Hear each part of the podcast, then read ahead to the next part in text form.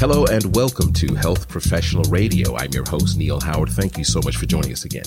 While upward of 125 million people in the United States have received at least one dose of the COVID-19 vaccine and upwards of 78, 79 million have been fully vaccinated with one dose or both, uh, the fact remains that thousands of people continue to be hospitalized for COVID-19 related uh, symptoms. Treatments are going to be a critical next frontier in the battle against COVID-19 and potential variants that we're hearing about about?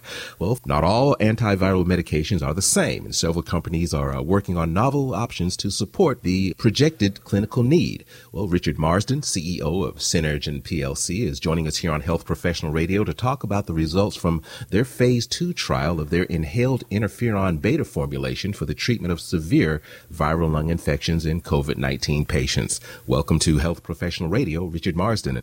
No, my pleasure. Thank you. Uh, a bit of your professional background, briefly, if you would, for our listeners.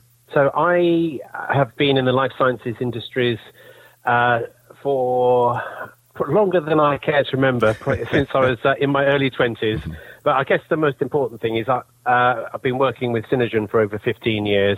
I myself am a bit of an all rounder. Mm-hmm. Um, I've got a commercial background, but I've been heavily involved in project management and clinical trial management uh, throughout my career and I'm surrounded by experts. So we're a relatively small company, uh, but we've got the three founding academics who are experts in science and uh, respiratory biology, and um, because we've we've we've uh, had so much work accelerated because of COVID mm-hmm. in the last year, we've expanded the team enormously with a lot of advisors, regulatory, manufacturing, all sorts of new functions we didn't have a year or so ago. Now, we're all very aware of the impact that COVID 19 has had on the entire world.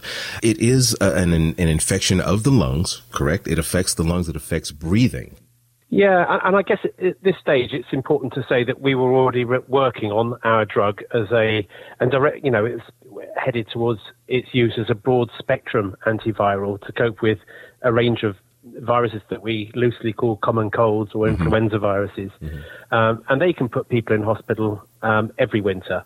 And it, it is all about the lungs. You're absolutely right. I remember in a very early meeting about the program, uh, we were considering measuring things um, symptoms and other things in the upper respiratory tract. And one of the one of our, our, advisors said, "Look, in all my years of medicine, no one's ever got hospitalised because they got a really bad blocked nose." Mm-hmm. Um, and uh, you know, it is about the organ that. Uh, we use to get uh, oxygen in and, and clear carbon dioxide.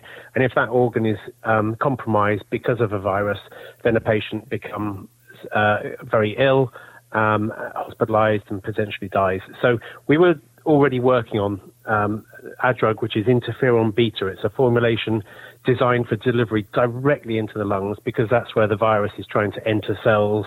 The virus, ent- you know, it, it, wants to take over cells mm-hmm. to turn them into little mini virus factories. And interferon beta drives our innate immune defenses. And that's our first line of defense against viruses and, until antibodies come along to eventually clear the virus up.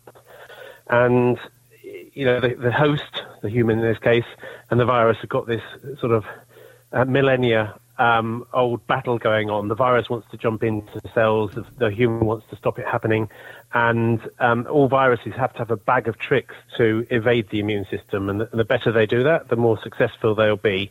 Um, and, and, this virus, the SARS-CoV-2 virus, is very good at suppressing the production of this absolutely critical cytokine called interferon beta. And um, we know historically some people have um, trouble making enough interferon beta quickly enough to handle, a, uh, you know, the regular viruses we face every winter. Um, but if you're uh, slightly vulnerable and then the virus comes along and um, is master at suppressing interferon beta production, then it gives you a really strong rationale to deliver this drug directly into the lungs at a time when those lungs are compromised. Uh, so we generated, uh, historically, we've got a, a, lot of safety data behind us when we've dosed it um, to asthma and COPD patients in the out, outpatient setting um, with a whole range of viruses.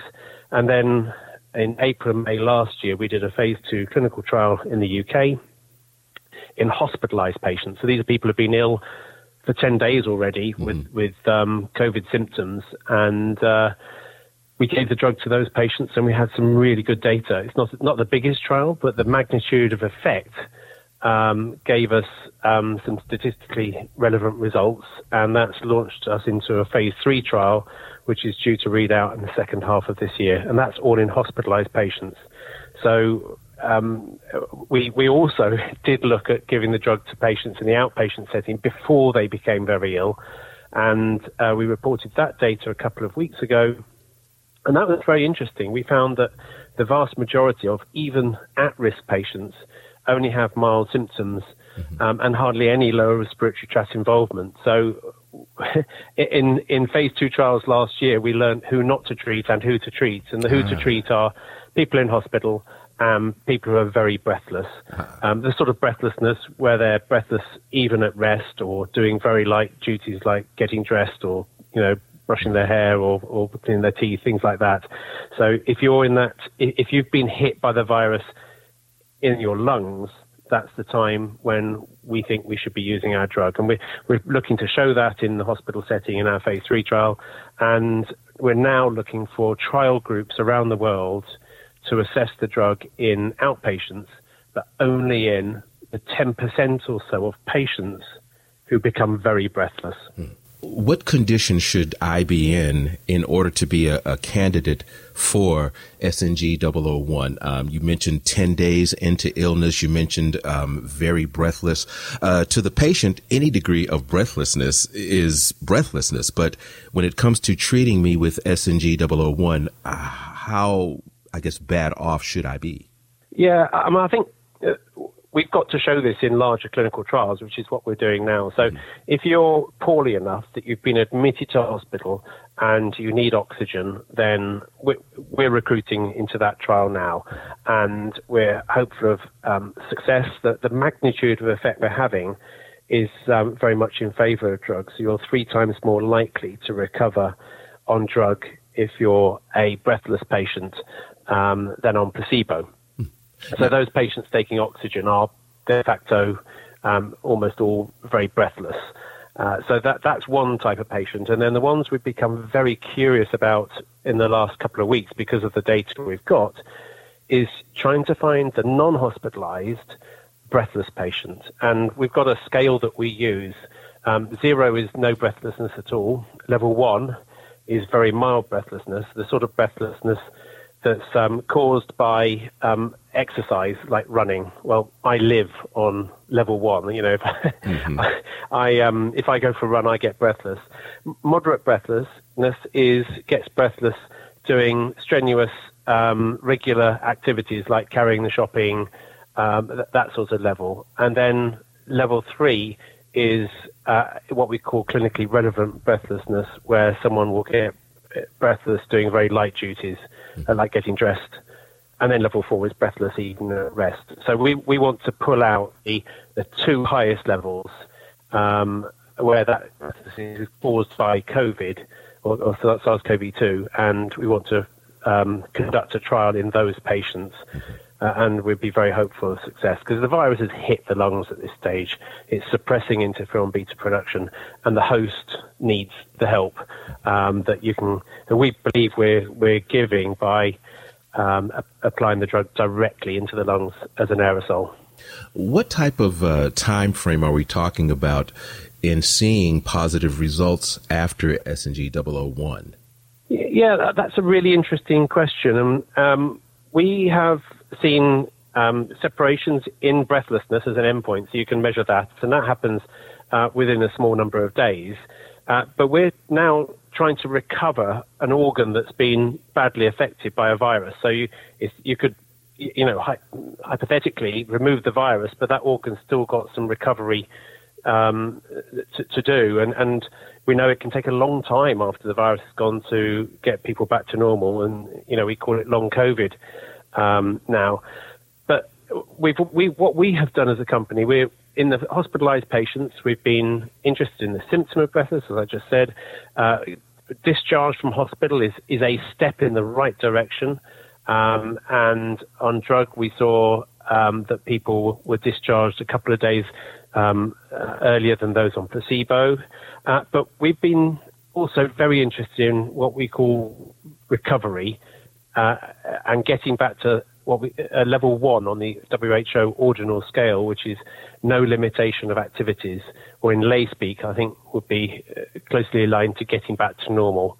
And we saw that um, patients were much more likely to get back to normal on drug than placebo. So that's where we get effect sizes of two or over three times more likely to recover on drug. And we saw separation at day 28. So this is, they've been ill for 10 days. Mm-hmm. Um, they've been in a trial taking drug for two weeks, and then we check in on them on day 28, and you still see a separation between drug and placebo. So we're very keen to see if the drug has had an effect on long COVID, and we're assessing that um, right now. Now, I understand that the results from this first part of the study were published in the Lancet Respiratory Medicine. Uh, where else online can we go and uh, get some information about uh, Synairgen and this study? Yeah, we, we put quite a lot of information out on our website for people to browse. So there's slide sets available on our website. Um, and I think our habit is to put more information in our slides on the website than eventually makes it into the journals.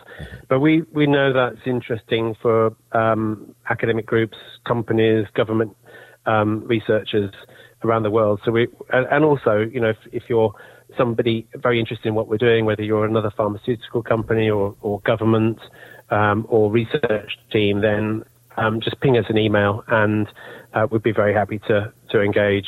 More can be found at www.synairgen, S-Y-N-A-I-R-G-E-N dot com. Richard, thank you very much for joining us here on Health Professional Radio. My pleasure. Thank you very much. You've been listening to Health Professional Radio. I'm your host, Neil Howard, in conversation with Richard Marsden, CEO of Synairgen PLC. Audio copies of this program are available at hpr.fm and healthprofessionalradio.com.au. You can also subscribe to the podcast on iTunes, listen in, download it SoundCloud, and be sure and subscribe to our YouTube channel at youtube.com Health Professional Radio.